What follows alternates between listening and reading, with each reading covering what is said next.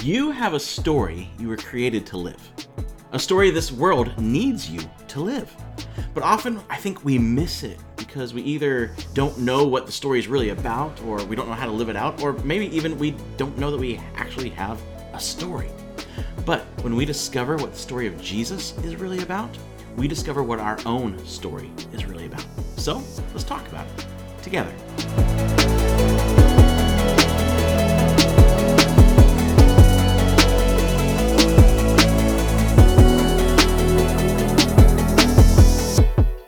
Humans have always loved good stories. Like, especially stories that follow that hero's journey narrative. Like, I mean, go ancient with the Epic of Gilgamesh or Homer's Odyssey, and then we go to Frodo Baggins and Luke Skywalker and Harry Potter and even Link from Legend of Zelda. With the story of an average person who, through adversity and bravery, transforms and reaches some kind of ultimate goal. These stories capture our imaginations of what life could be and, and who we could be. And we can't help but see ourselves in the story. And for a little while, our lives become an adventure. And we become more than like the farmers or the workers or the teachers or the lawyers or the students or the parents that we have to be every other day. See, good stories give us hope that we can experience more than a usual life.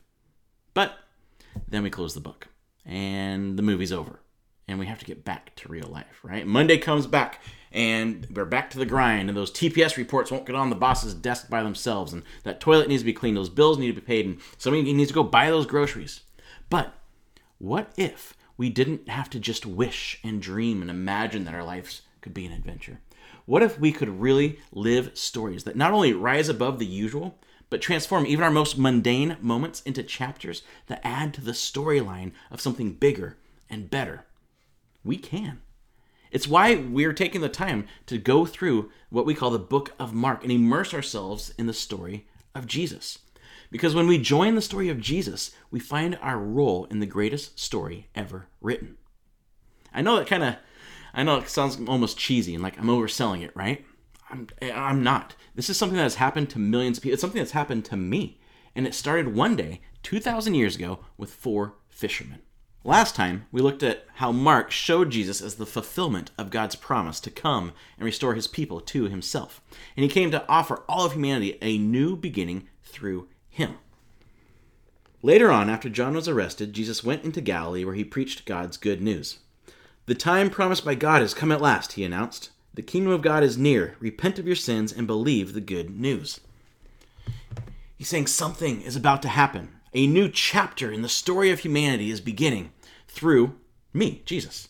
The kingdom of God is coming. God's revolution on earth has begun. And God is writing a new story for humanity where the weak will be made strong, where the last will be made first, where our separation from God will turn into God personally living in and through us. And he says to join this story, repent and believe. And repent, which we talked about, is, you know, not just feeling bad and, and stop stop doing some sins, no, it's to change our allegiance from ourself to God and allow God to transform how we view ourselves and others and the world and even Him. He says, Repent and believe the good news. The good news that God sees us, God loves us, God has come to restore and rescue us. And believe, that's a that's kind of an interesting word, right? When we, we know the word, but we all have different definitions for it. Often we see it as, you know, well, some people just have belief and faith while others don't. Some are believers and some just can't and you know zap now you have faith. Lucky for you. Or we see it as you know choosing to accept something no matter what the facts say. That's dumb. Like that's actually called being delusional. Jesus and, and mark in his writing are inviting people are inviting the people then and us now to make an educated decision and choice. He's saying listen to my good news. Look at me. Look how i live. Look at what i do and listen to what i say do you believe you can trust I am who I say I am and I'll do what I say I will do? Do you trust that I am trustworthy or not? See, belief is choosing to trust that someone or something is trustworthy. And we do it all the time, right? You get in a plane and you're trusting that the pilot knows what he's doing, the, the plane's in working order. Every time you take a drink of water, you're trusting that it doesn't have poison in it. Every time you exhale, you're trusting that there will be more breath to breathe back in. We trust and we choose to believe all the time. And then Mark shows what that choice to trust Jesus, to believe the good news, what it looks like, and even what it requires. And while he's doing that, he's introducing us to some of the main supporting characters that we'll see throughout the rest of this story. One day, as Jesus was walking along the shore of the Sea of Galilee, he saw Simon and his brother Andrew throwing a net into the water, for they fished for a living. Jesus called out to them, Come, follow me, and I will show you how to fish for people. And they left their nets at once and followed him. A little farther up the shore, Jesus saw Zebedee's sons, James and John, in a boat repairing their nets. He called them at once, and they also followed him, leaving their father Zebedee in the boat with the hired men. Which that little detail there just shows this kind of like an eyewitness. Like Peter's remembering, Simon, Peter's remembering. Oh yeah, and when Jesus called them, like Zebedee's just sitting there, like, what the heck just happened? Anyway, so Jesus has just announced the culmination of God's story with humanity that it's about to take place. And what what what do we see that happens next? Well, we expect like some big event, right? This big announcement, and then Jesus probably like going to the capital to set up his his new government, and going to the leaders and getting them on his side and getting everybody ready for this new kingdom that's coming and this maybe fight against Rome. And instead, you see Jesus taking a walk on the beach, hanging out in a fishing village, and collecting his first inner circle of followers. And again, we see a main theme that we will find in this book throughout that the kingdom of God rarely looks like we expect it to look like. And the way Mark writes this scene, it almost seems like Jesus kind of just like shows up out of the blue and, and calls these guys and says, Come follow me. And they're like, Oh, okay, stranger, let you know, let me leave everything and, and start walking around with you and, and be one of your main guys. Well, from the other accounts, Matthew, Luke, and John, we actually see the, you know, those different angles of Jesus' life. It actually seems like this isn't their first interaction with Jesus.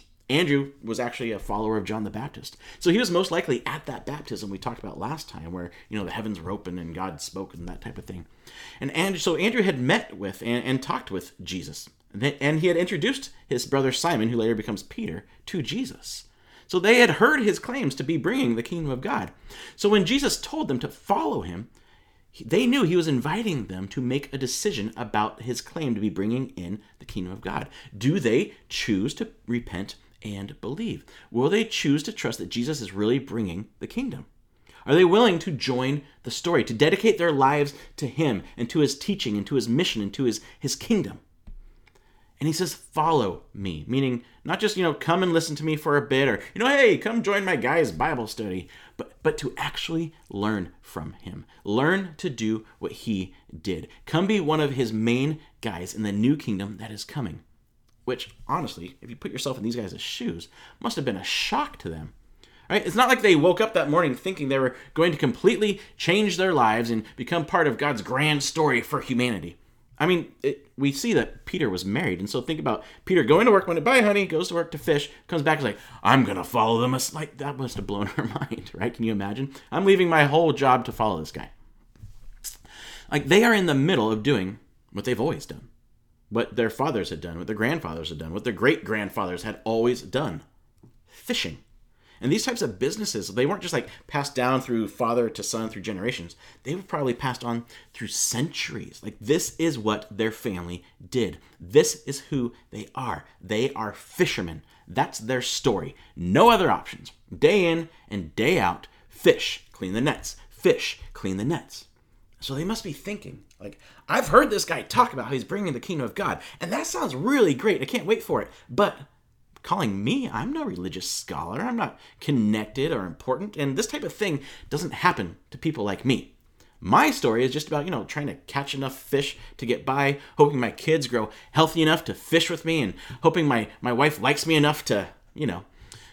And they're thinking, look, I know this story. I'm comfortable with this story. I've been trained for this story. I don't know anything about this kingdom of God stuff. But Jesus doesn't let them voice any of those concerns. In the next breath, he kind of lays it all out. He says, Follow me, and I will show you how to fish for people. Other translations have him saying, I will make you fishers of people. He's saying, like, of course you don't know anything, and I don't care. If you're willing to trust me and follow me, I will show you how to play your role in a new story, in the story. Follow me, and I will transform your story. When we are willing to trust Jesus, he gives us the ability to follow him. Think about it. Jesus assumes the responsibility for them. He's saying as long as they are willing, he will make them who they need to be in order to play their part. And so, what do these guys do who are most likely mid to late teenagers? What do they do? They left their nets at once. And they're not just like leaving their belongings, kind of like we talked about. They're leaving their security, their livelihood, their family connections. They left their dad sitting in the boat. They're leaving their family history and traditions. They're leaving whatever dreams they had of their future as, as fishermen. It seems kind of harsh that Jesus would ask them to completely give up all their ties and what they and their families had worked for for so long. I mean, that is a lot to sacrifice.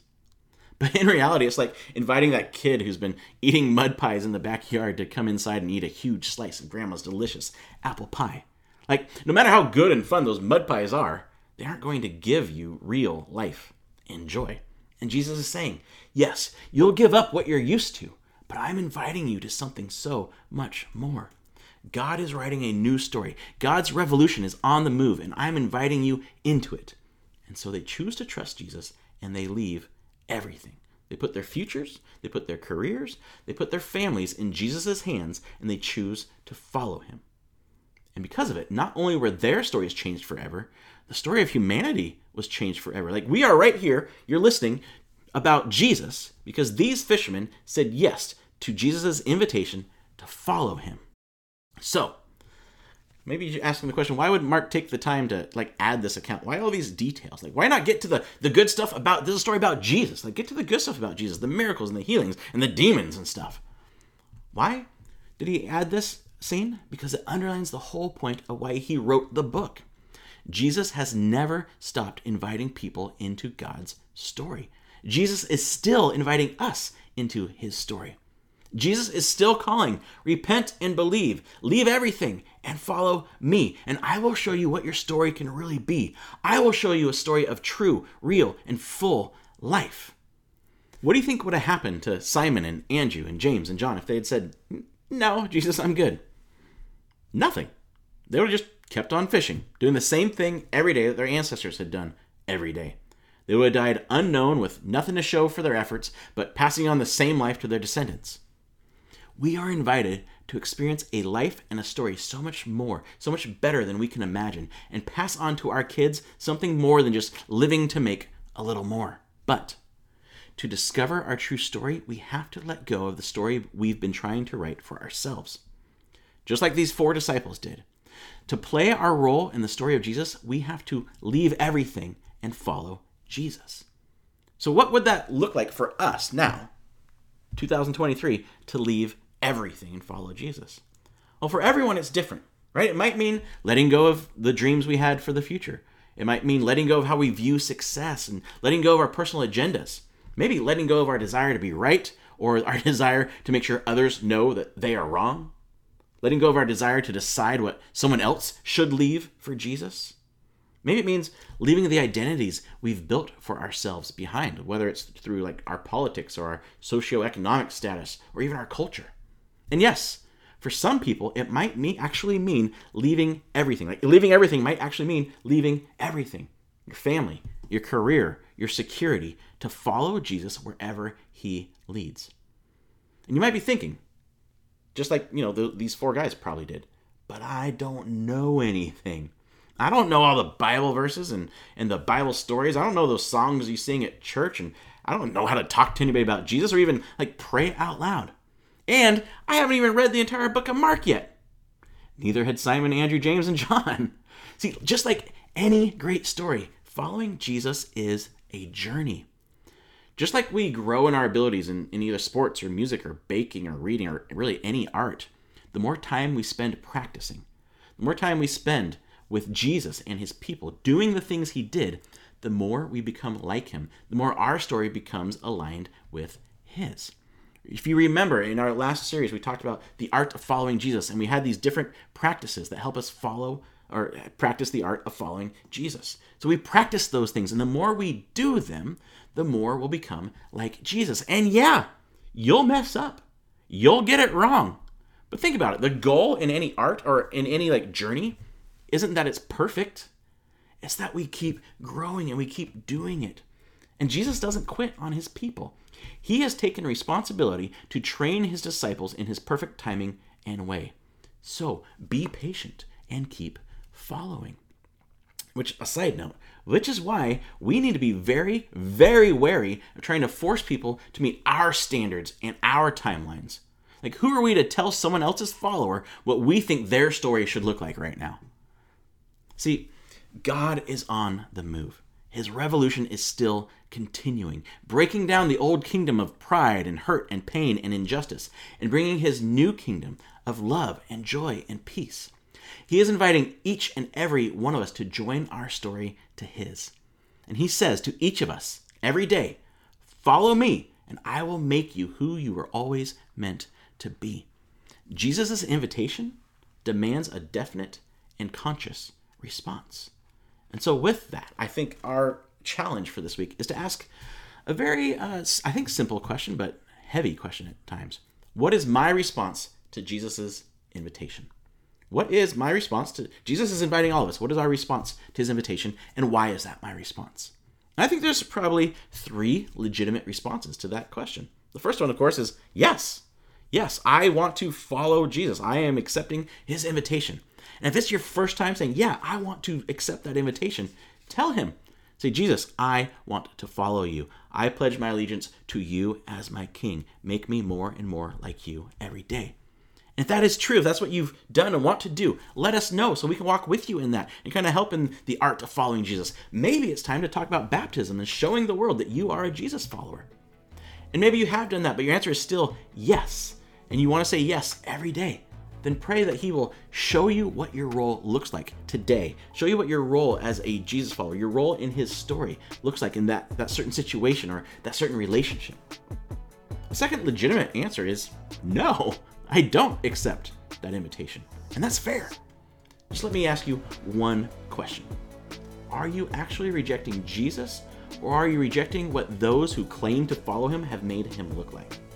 So much of what many of us think Jesus is about and for comes from people with their own agendas who know nothing about the true Jesus. Many of the things that make us say no to following Jesus are the same things Jesus would have said no to. So, maybe that's your answer. Now, third, I think legitimate answer is I'm still investigating. That's awesome. Jesus is patient. So stick with us. Explore more of, his, of the story of Jesus. But no, at some point, a decision will have to be made because no decision eventually becomes a decision to say no. I believe we love good stories because it awakens a God given desire in us to be part of the world's true story. To join the story of our Creator and King who knows us and fights for us. A hero king who invites us to leave behind whatever we were told our stories are supposed to be and to join our lives to his story a story that brings life and purpose and meaning to every moment. The invitation to follow Jesus is the invitation to experience true life. So, what does that story look like? Can we really trust that Jesus can give us that new story? Come back and find out. And if you want to read ahead on what we're going to talk about next, check out Mark 1 21 through 39. Read that this week and just ask yourself, what stands out to me?